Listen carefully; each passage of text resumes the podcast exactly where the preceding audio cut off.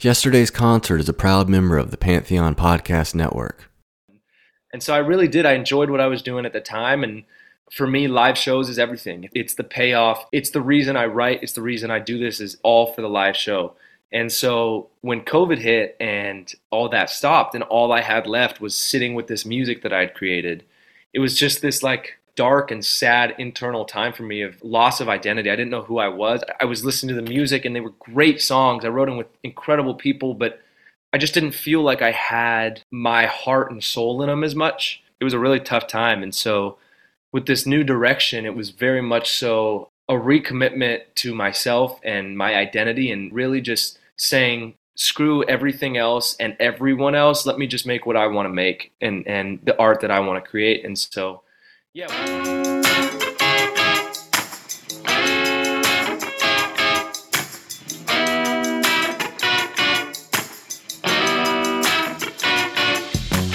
Welcome to Yesterday's Concert, a podcast that celebrates live music.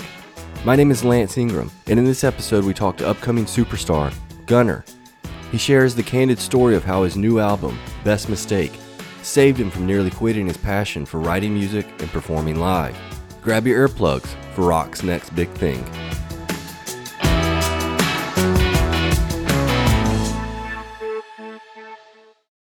I am here with Gunnar, and we're going to talk about his incredible new album, Best Mistake, that's coming out later this week.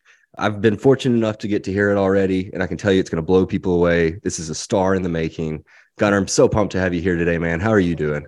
I'm good, thank you. What a uh, what an intro! This is the first first time I've heard the album name from someone else's mouth, so it's it's cool, man. Oh. I'm excited to be here and, and talk about it. Man, it means a lot. I mean, we chatted a, a little bit before we, we started this thing, just and, and you said how many how many concerts you've been to, how many shows you've seen, how much music you've probably heard. So the fact that you say that, it, I mean, that, that that really means a lot. Oh man, well the honor is all mine, man. To getting to hear your stuff early was uh, it was a real treat. So, uh, but uh, before we get into the conversation about the album, let's do a couple icebreakers just to have a little fun and get to know each other. Bring it. So, you started playing guitar at seven. Mm. What's your advice for young kids that are just getting started on the instrument? Oh, that's such a good question. I would say my advice would literally just be play as much as you can. Like, I got in this weird place of where I learned how to like I learned how to solo and play like certain scales, and then I was just kind of stuck there, and I didn't know how to get outside of this like box that I was in. And what it came down to was just like picking up song, hearing songs, and hearing hearing like guitar solos that you like, and be like, I'm just gonna learn that, and you just YouTube like how mm-hmm. to play, you know, this solo from this song and learn it. And then you start to realize like the connections between different boxes in your hands, and um, and you kind of can put things together and realize you can play things different ways. So yeah, it's just about finding the love in in learning other people's stuff and then taking that and making it your own. So finding the love in other people's stuff. What's a concert that you saw that really transcended for you into your passion for performing live? Ooh. Okay. Back in the day, a concert that like really blew me away is this artist is an artist named Corey Harper.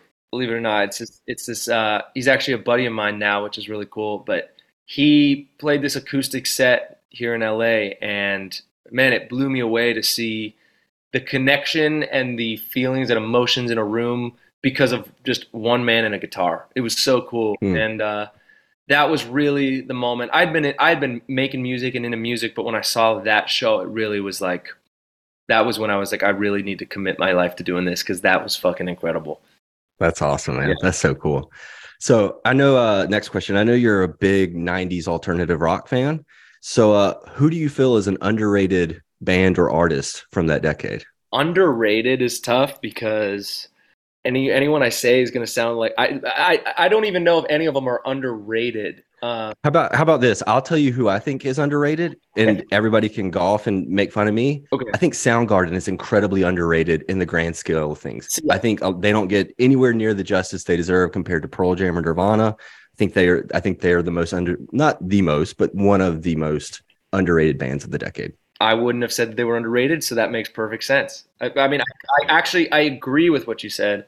Um, I don't know, man. I'm I'm I'm scrolling through some of my songs right now to see like what is. Well, do you want to throw some shade and say who's overrated? Then would that be better? Would that be easier? Overrated. I'm not a huge I'm not a huge Scorpions fan. Um, okay. I'm not a huge. I mean, I, I'm not a huge like super punk metal. Like, just I like kind of more classic rock stuff. So like, I respect and I love and I understand like the Rage Against the Machine and and and you know, but Mhm. not necessarily my kind of music. That's what I'll say. Okay.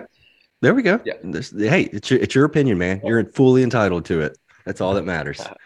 Okay. So, last question, we'll jump into the conversation. We've got a time machine. I've built a time machine. I don't know if you know this or not, but you get to go back to another decade where you're just a music icon. What decade are you choosing? I'm choosing the '80s for sure. Okay. You want to go for the decadence then? Yeah, because I think late 80s, early 90s, maybe, I think it would have been a perfect time for. Like I really like what I, I really like what Nine Inch Nails did actually in the way of like taking Mhm. what was being done but adding a new element. Like when production started to, to kind of take its next steps and and these sounds and these these like 808 and these these just these crazy sounds that were added um, that no one had ever heard. That to me is like what I'm almost trying to do today in a weird way is like taking what people know at its core of like really good classic timeless rock and try to put modern and fresh elements on it and make it sound like mm-hmm. a record that's you know t- from tomorrow so i don't know i think it would be i think that that little window would be a good time of coming into that You saying that, like, that hits on like three or four things that I want to talk about with your album that I picked up on. oh fuck. So I, I think to go like again, I really want to do it. It's a really great album. I really thoroughly enjoyed it, and I'm pumped for the world to get to hear it because I know I've seen your like social media. People are clamoring for it. They're really excited about it. So I just want to go ahead and put it out there that they're going to love it. But your new album is a pretty sharp directional change from your previous work. oh yeah So is are you abandoning the previous style, or what brought about oh the yeah change? no the, the previous style is, is in the past for me i think i think what it comes down to is growing up you know i i originally kind of signed a deal when i was 16 and and it was you know i was thrown into what everyone wanted and thought that i that i wanted to be Mhm. you know when you're young and you're in it you just kind of that's what's that's what you're doing. I i, I didn't have enough of a of like a self identity to say i don't like this you know? And Hmm. and so i really did. I enjoyed what i was doing at the time. And for me live shows is everything. It's like the it's the payoff. It's the it's the reason i write. It's the reason i do this is is all for the live show. And so when covid hit and all that stopped and all i had left was sitting with this music that i'd created it was just this like really like dark and sad internal time for me of of like loss of identity. I didn't know who I was. I was listening to the music and they were great songs. I wrote them with incredible people, but I just didn't feel like I had my heart and soul in them as much. And it was really it was really tough, man. I I like it was a really tough time and so with this new direction, it was very much so a recommitment to myself and my identity and and really just saying screw everything else and everyone else. Let me just make what I want to make. And Hello, Pantheon podcast listeners. Christian Swain here to tell you more about my experience with Raycon earbuds. Our family now has three pairs of Raycon earbuds around the house, and my wife just grabbed a pair of the Headphone Pros to replace some headphones from a company that was double the price. And yes, she loves them. Now, if you haven't pulled the trigger on a pair of Raycons, or even if you have, but you're in the market for another pair because they're just that good, well, now is the time to check them out because they just launched their upgraded model of the best selling everyday earbuds. With Raycon's upgraded everyday earbuds, now you also get active noise cancellation, ergonomic design, and multi point connectivity that lets you pair with two devices at once. New quick charge function, three customizable sound styles, plus awareness mode. Available in a variety of vibrant new colors to complement any and all skin tones. I even have a pair of earbuds in a cool green color. I have tried just about every earbud known to humankind, and these Raycons are fantastic. Seriously, if you've been wanting to check out Raycons, there truly is no better time. You're going to ask yourself why you didn't check them out sooner, and Raycon offers a 30-day happiness guarantee. So, what are you waiting for? Go to buyraycon.com slash Pantheon today to get 20% off your Raycon order, plus free shipping. That's right, you'll get 20% off and free shipping at buyraycon.com slash Pantheon. Buyraycon.com slash Pantheon.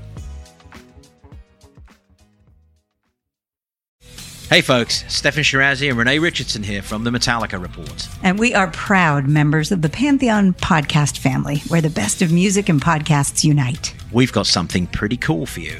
We're giving away an exclusive Metallica merch package worth over $250. That's a whole lot of scary guys, skulls, M72, and other sought after Metallica swag. And we've made it easy for you to win. Follow and share the Metallica report, and you're in the game.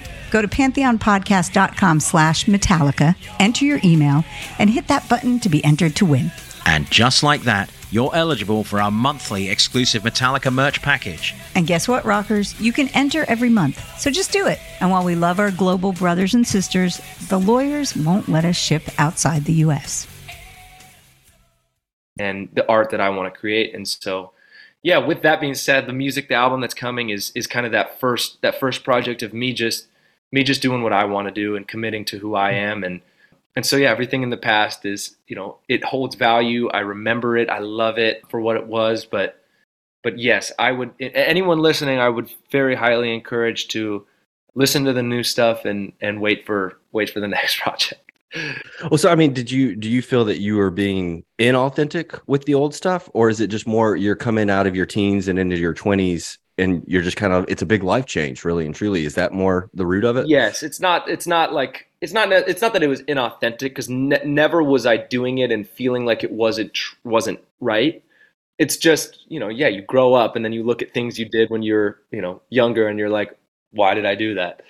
that's it's more so in the sense of like yeah i just grew up and really discovered myself as a human being and with that obviously mm-hmm. comes music and and culture and other things that that i find love and passion for. And and when i discovered a lot more of myself and i grew up i just I, I learned that what i'd been doing isn't necessarily what i wanted to continue doing. So what were some of those revelations that you had about who you are that really sh- made this dynamic shift?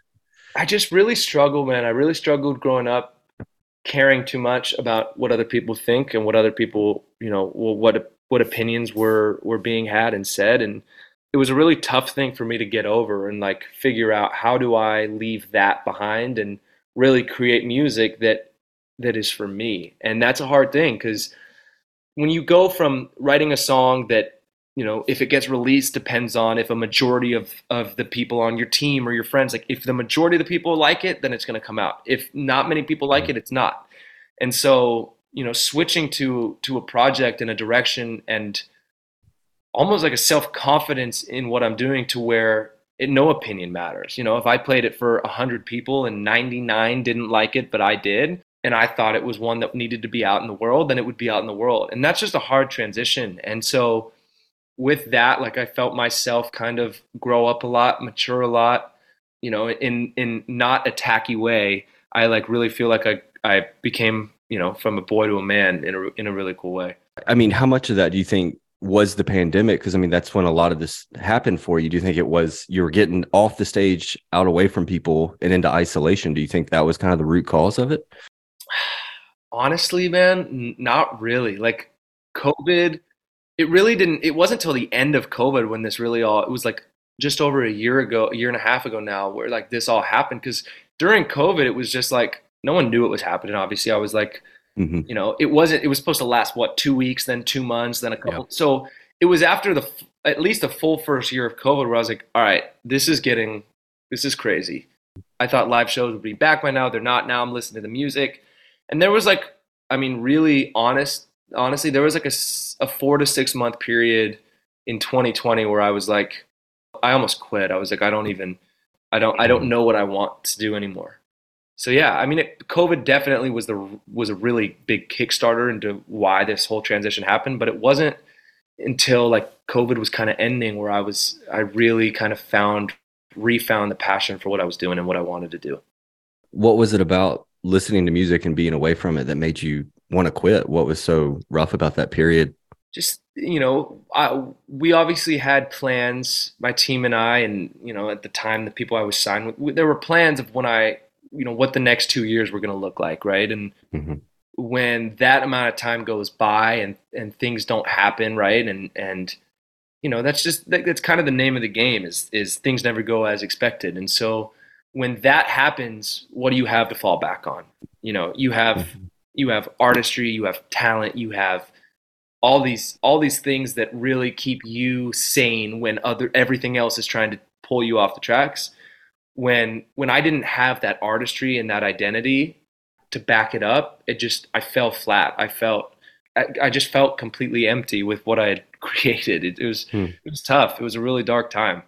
That's really heartbreaking to imagine to be an artist and look at your your body of work and say I, I don't identify with that anymore. That that had to be pretty pretty rough, man. Like yeah, I mean it's again I love those songs for what they you know when I made them I loved them. I still they still hold so much value today, right? Like it's the past mm-hmm. and it's a part of my identity for sure. But and not saying not saying like the songs were bad. They're great songs. Yeah, yeah. It just was you know what I wanted to say and put into the world had changed. What brought you out of that kind of funk? What was the kind of savior that reignited this love for music and everything for you? It was a random meeting. One of my buddies, who, who now kind of co-manages me, was you know they they his company had moved into this new office and they had a golf simulator in their office. And so it was you know I had nothing going on during my days. I was like begging for things to do. And so he was like oh come come check out our new office. You know we're play we'll play a little golf on the golf simulator. I was like great. I went over to the office and and the head of their company this guy Neil Jacobson who who ran Interscope for a while he just ended up wanting to sit down and talk and played I played him some music and it was just you know it was the same thing. It was like this is great music, man. This is great, but mm-hmm. I can feel it and I can see it. You know, tell me why don't you play me something that that excites you? So I played him this song that that I wrote in Nashville like a couple years back and I think he could tell when I played that that I lit up in a different way. And so he kind of just it was really it was it's crazy because as hard of a time as it was, this was all that it took for me to kind of take the next step was him saying don't go work with the best producer and the biggest writer. It's like go work with your friends and go make something that you want to make and show me. That was hmm. it. And so I went that day, called one of my buddies up, this guy Ryan Delude, and we went into the studio and I just for the first time in my life, man, I really it wasn't about Spotify or radio or what's gonna what are people gonna li- like or react to. It was like I just want to write something that that I enjoy and that I really connect with and that comes from me. And so we wrote a song called Keep You Around. It was the first song we wrote. It's on the album. And that was the I mean, that was really it. That the feeling I got after that day changed the course of, you know, probably the rest of my life. So did you have a lot of the songs for Best Mistake already written or did they come after this? What how did that come about? That was the first session. Literally I went from that meeting from from me being encouraged to just go write what I want to write. And I went and I wrote that song and came back the next day, played it for my buddy and Neil, and and you know we all just were like pretty excited and pretty. I don't know. I think it was unexpected that it that from hearing the old stuff to like hearing what the first song of from me would would really sound like. I think it was a exciting um, kind of surprise, and so I ended up just writing as much as I ever have, as much as I as much as I could. I got in with just all my friends and all people that I love to work with and just hang out with. And we wrote probably like 40 songs over a couple wow. of months, maybe two or three months. We wrote 40 songs. And I was really like, during that time was when I really was discovering this identity and, and who I was because I was getting to express myself and create stuff that was coming from inside of my heart and my soul and my head. And like, with that, my identity, you know, and and I could look in the mirror and know who I was for the first time. Uh, that really started to come out, and so after a couple of months, we had this collection of music and didn't really know what to do with it and what the plan was, and we didn't know what what direction anything was even going to be. You know, like it just was. I was just writing what I wanted to write, and so yeah, we had about forty demos, and you know, I, I sat down with my internal team, and we really just talked about it all, and I picked our, our, my favorite songs, my favorite ten songs, and ended up really, really luckily co- connecting with Brendan O'Brien, who is a legendary rock producer. Um, you know, I, it was supposed to just be a meeting where I just, you know, I just wanted to meet him and, and play him some demos and see what he thought about maybe the next steps and what I should do. And yeah, I think he really connected with the music and connected with with with me and him and I kind of built a really good relationship and he wanted to come in and produce the album with me. So I was really honored and thankful, and we created this you know collection of music that I'm really excited about. Let's. I mean, I do. I didn't want to talk about Brendan too much, but like, I, I really do want to commend like the production value on your album is spectacular. Like, there's there's so much intricacy and engineering behind all of the songs that just really elevate what you've already written. And so, I mean, I, I did want to like make note of like how much of that was like conscious. Did you work with him on that, or was that all him? Oh yeah, no. It's it was a very very much so a tedious, time consuming. You know, him and I, we had another another producer, Adam Friedman, who Brendan, you know, knew really well, who's a great young producer. He came in and and it was really just a really special thing. We we cut the record obviously with just guitars and you know live drums that were just fillers.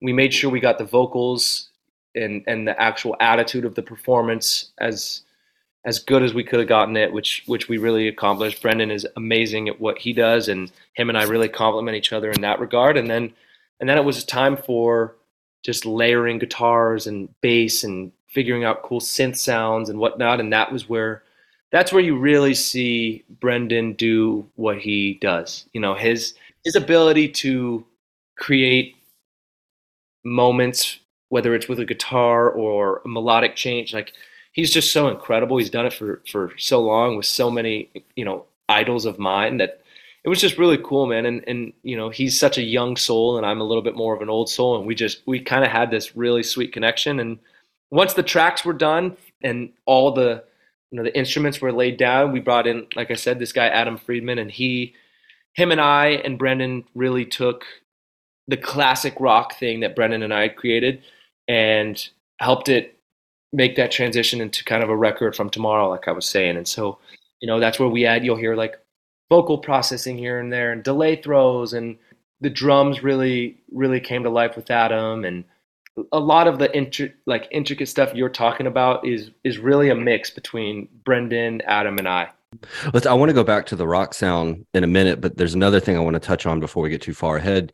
So you said you wrote more than 40 songs. There's only 10 songs on the album. What's going to happen to those other 30 songs as well as how did you pare it down to just those 10 that's pretty impressive. Man it's the hardest thing to do ever. It's the worst because you have such a connection. And that's what i like now for the first time i have this crazy they're like each one is my child. So it's like yeah. How do you pick you know out of 40 songs there's around 40 i don't know maybe more maybe a little less but how do you pick down to down to 10 songs?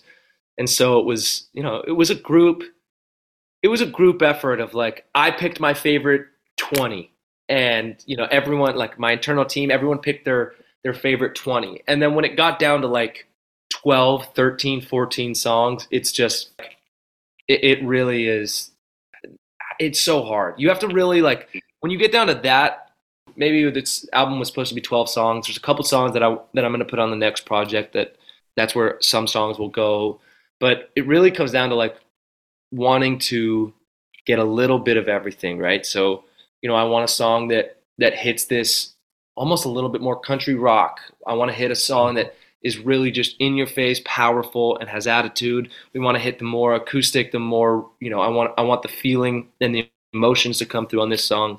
It's a tough process, but but some songs will make the next project. Most of them will never see the light of day. It's just kind of the name of the game. So why why some of those won't see the light of day? Just not up to par, or just not finished? What do you think? You know, but a lot of them are great songs, and you always, you know, I'm always, I'm always wanting to to bring them bring them into the mix on the next project. But you know, you never know. I don't. I have no idea what the next project's to sound like or be yet. You know, maybe it's to be the next step of of this album, and and certain songs from the last one will completely fit, and the songwriting will be great, and we're just to produce it, and maybe it'll fit. Maybe the ne- the new direction's a little bit more maybe it's a little bit more rock maybe it's a little more this maybe it's a little more that and that it won't it won't fit so it all depends i mean it's there's this thing in in songwriting that's like the curse of songwriting which is that every every new song is always kind of the favorite so it's hard to like have these ones and then write new ones and and want to replace the new ones with the old ones it's it's funny well, it's always funny to hear like Neil Young or Paul McCartney say like their 2022 album's the best thing they've ever done. It's like, dude, you're in the Beatles. That's absolutely false. Like, come on, man. Let's be real about that. Exactly. Well, so I mean, really and truly, what you're saying though is these are going to be saved in the vault until you're Garth Brooks level, and they're going to come out on your box set mm. in 20 years, and the people are going to all and ooh over these songs. That's what I'm hearing. That might be part of the plan. I love it. Well, so okay, so I want to talk about the rock sound that you've added that you have on this album. So it is a very anthemic sound. It's a very uh, stadium rock sound, and I want to get your thoughts. People say rock is dead I just heard a great rock album by you. What are your thoughts? You, I think that I, I think by no means is rock dead. I think that what COVID did more than anything was excite people to want to see live music again. I think that really you don't know what you got until it's gone. And so when COVID hit and everyone wasn't going to concerts and wasn't seeing live music the way that they'd been seeing it, everyone just was craving live music. And I think what happened coming out of COVID was you saw a lot of artists kind of lean into the punk thing, right? And and get that live sound with a little bit more punk, kind of darker rock, you know, like just drums going fucking crazy and and you know dark mm-hmm. guitars and it feel it felt live and so people really like it. Mm-hmm. And I what I wanted to do with this music was just kind of take the next step of that. It's like the classic rock side of it, the side of it that's that's the the Rolling Stone side, where it's just people want to come see a great great show, great music that they can play any time of the day. So by no means do I think rock is dead. I think that we're in a world now where genres are so weird and there's no like you can't say that one thing's rock and one thing's not. Like you go through a rock playlist on whatever Spotify, Apple Music, wherever Pandora, there's a lot of people who would say that's not rock, that's not rock, that's not rock, but mm-hmm. it's hard to put anything in, in like genre boxes anymore. I just know that live music is everything to me, and I think a lot of people feel that way when seeing shows. And man, if if if a live show's good and the music's good, that's all that matters to me. I definitely pick up on what you're saying. Like I, when I was listening to the album, I was like, this could this sounds like what I heard in high school, which was in the early 2000s. Like it sounded like it would have fit exactly alongside the songs I heard on the radio then but yet I, I do pick up like that. Not I, I don't say this like Machine Gun Kelly. Like I kind of pick up that lineage of evolution in the songs, not comparing you to him, but just how he evolved the pop punk sound mm. to what you're doing. And I kind of see that forward thinking and what you're talking about. So, I mean, how much of that was present in your mind when you were writing these songs? Was it something that was like you were thinking about? It was conscious, or it was just kind of naturally flowing out of how you write songs? I think it came a lot from like inspiration and what I was listening to like going into writing the album. I was in a just a huge hole of classic timeless just great rock. You know, there was a lack of that from what I was hearing across, you know, modern music and you know, I get it. I understand that sometimes listening to older records for people is, is harder, right? Like they sound there's a difference in clarity and you know sounds and drums and whatnot back then to now. And so what I kind of wanted to do was write songs that were like that, timeless songs. I mean, timeless, timeless mm-hmm. songs that they have. That I mean, I, I keep using the Rolling Stones as an example because I'm a huge Mick Jagger fan. But like, mm-hmm. the, the the music at its bones is timeless. And so how do I how do I try to write timeless rock songs like that, but put a fresh, modern kind of production element on it? And that was kind of the thought throughout the process. But that kind of came in more so when the when the songs were already written.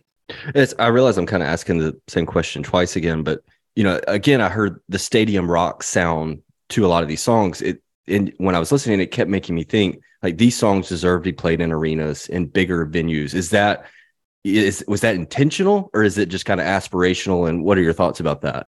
Uh probably a little bit of both. Probably subconsciously intentional. Obviously, I want to mm-hmm. do this, you know, for as many people and share share that moment with as many people as possible. I don't know, man. I just I, like yeah, I guess it was kind of it just kind of happens like that. You write songs and and you know, my goals come out in the writing and so I guess subconsciously it was probably intentional, but really for me um, for me it's this first project's just about getting on the road and playing it and I kind of viewed with this new direction that I'm starting my career over in a cool way.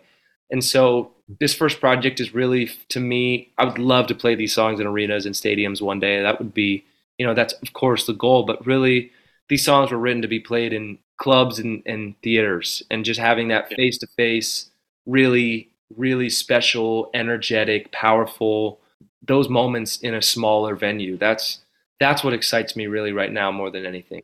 Well, so talking about just your the refresh on your career, what defines success for this new version of yourself?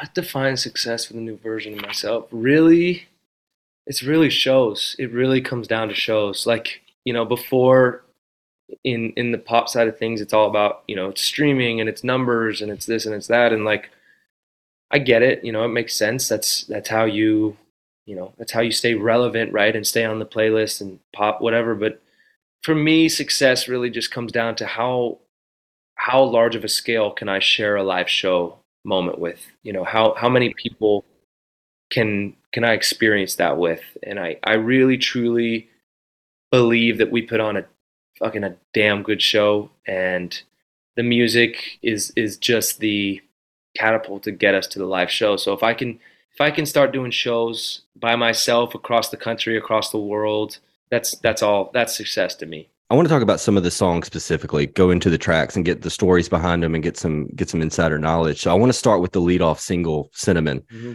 Has a ton of radio potential, in my opinion. It just sounds like perfect for the radio. Can you tell me? I mean, it's obviously about the muse of every great song out there. Uh, so can you tell me a little bit about that one? Yeah. So Cinnamon, Cinnamon was actually one of the last songs I wrote. I was missing a six eight, so we wrote a we wrote a waltz, and uh, I don't know. I, I really have a lot of love and and I grew up just loving and listening and playing and soloing over blues. You know, I've got a big love for Muddy Waters and like just there's just like there's something about cinnamon that feels very bluesy and sultry and just like it just feels hot.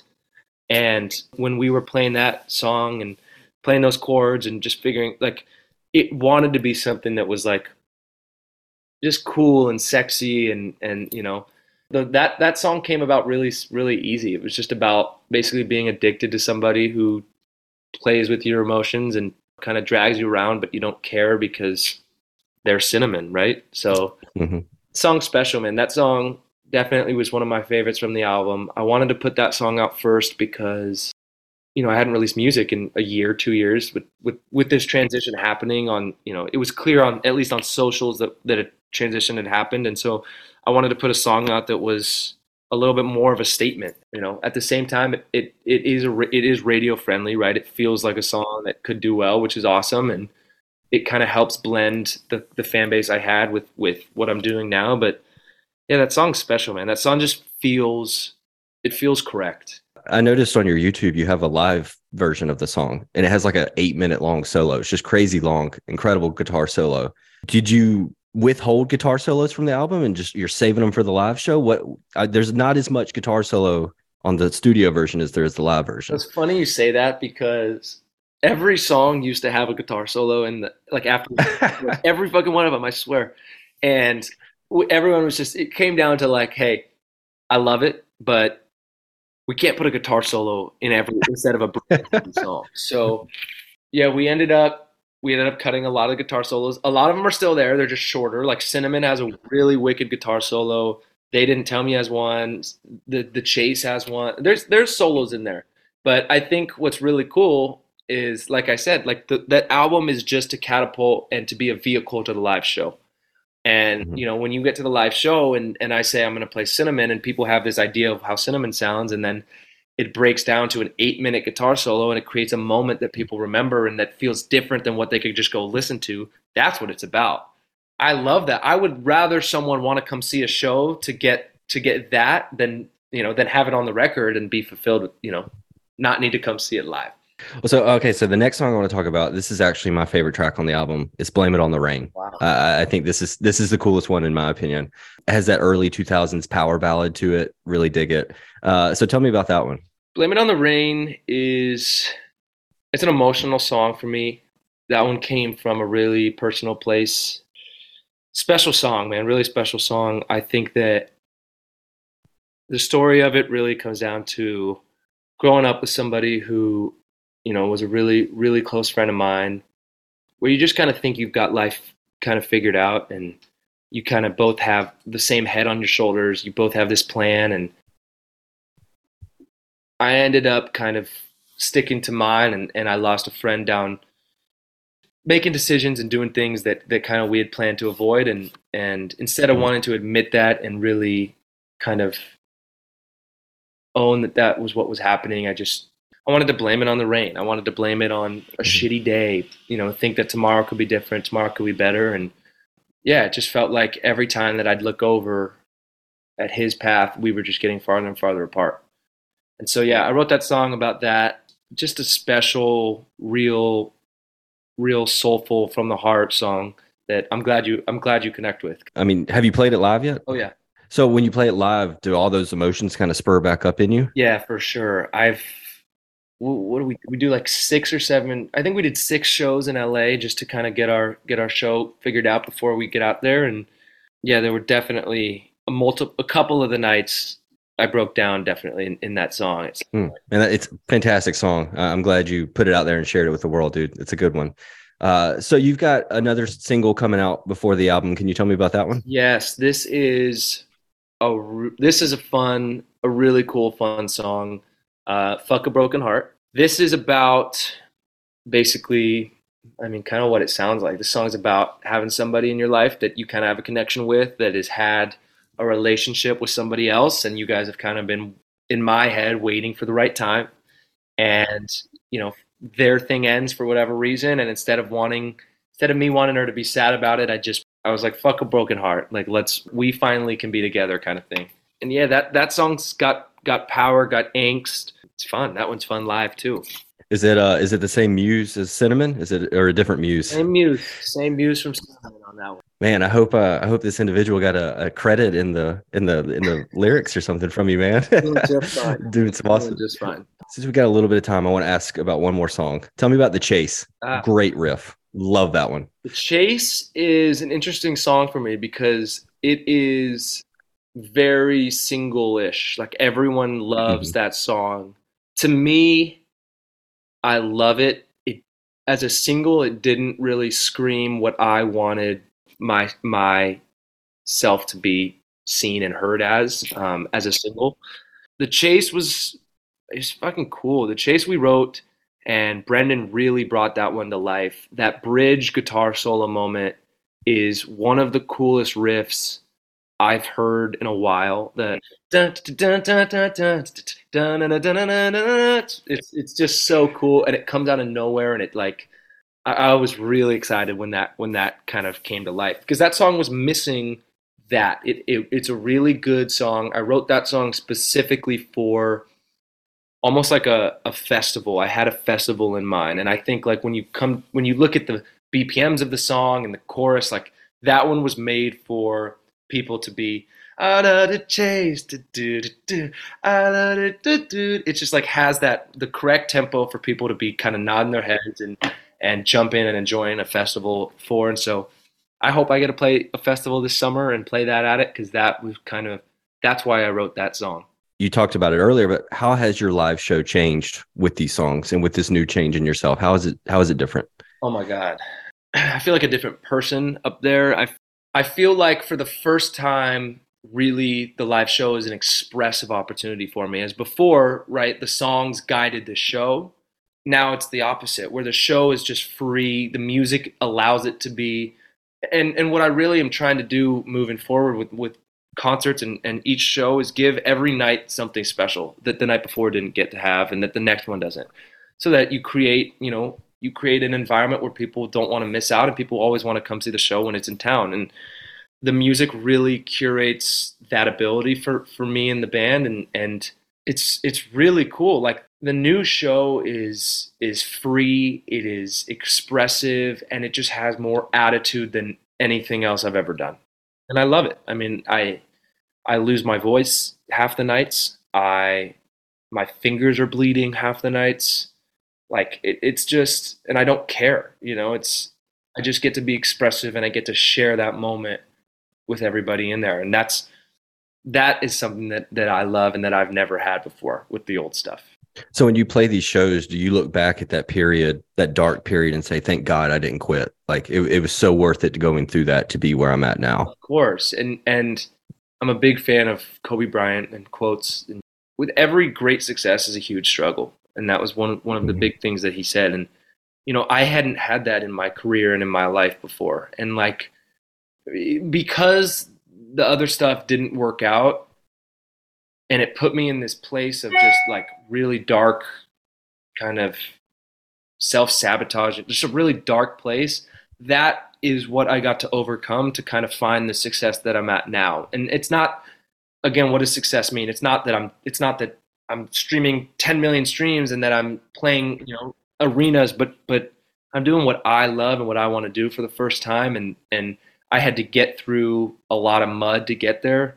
And yeah, like it, it, I'm so thankful for that time because I don't know if I would know who I was without it. Last question. What's on deck besides the new album this year? You got Best Mistake coming out February 24th. Mm-hmm. You're talking about doing some touring. What's coming up, man? It's about shows. The, the album is is coming out and it is about doing as many damn shows as I can do. I'm doing a small little a little tour in February, which will be, you know, just just us basically getting out there in small rooms to to to really just get our show dialed.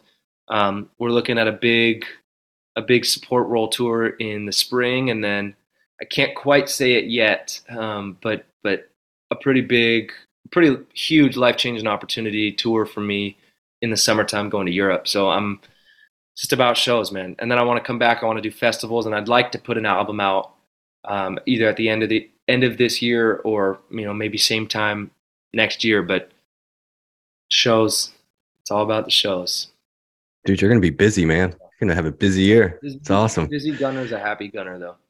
Well, hey, man, I appreciate you talking today. Seriously, great album. Way to go. I, I, I'm really, I'm a fan of it. Good job, dude. Thanks for making a great album. I appreciate that. I really do. Thanks for listening to another episode of yesterday's concert. Thoughts? Similar experiences? Disagree? Let us know on Twitter, Instagram, and even TikTok. Or you can email us at info at yesterdaysconcert.com. If you're feeling kind, give us a review on Apple Podcast.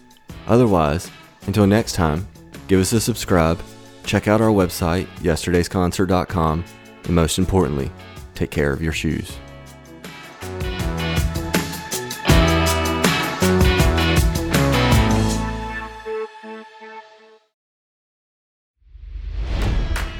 It's NFL draft season, and that means it's time to start thinking about fantasy football. FantasyPoints.com features industry leading experts and prognosticators using proprietary hand charted data to help you score more fantasy points. FantasyPoints.com is the place to go for whatever kind of fantasy football you play. Whether you play fantasy football, daily fantasy sports, or do a little bit of everything, Fantasy Points has the meticulously researched content to guide you to victory. And why wait for the fall? Fantasy Points also covers the new spring football league, the UFL. Join the guru, John Hansen, Scott Barrett, Joe Dolan, and other massive names in the fantasy football universe with an exclusive offer. Use code Pantheon for 15% off any fantasy points package, including the all in package, with access to every article, tool, and data nugget that Fantasy Points has to offer. That's fantasypoints.com and code Pantheon for 15% off at Fantasy Points. Fantasypoints.com, code Pantheon. Score more fantasy points.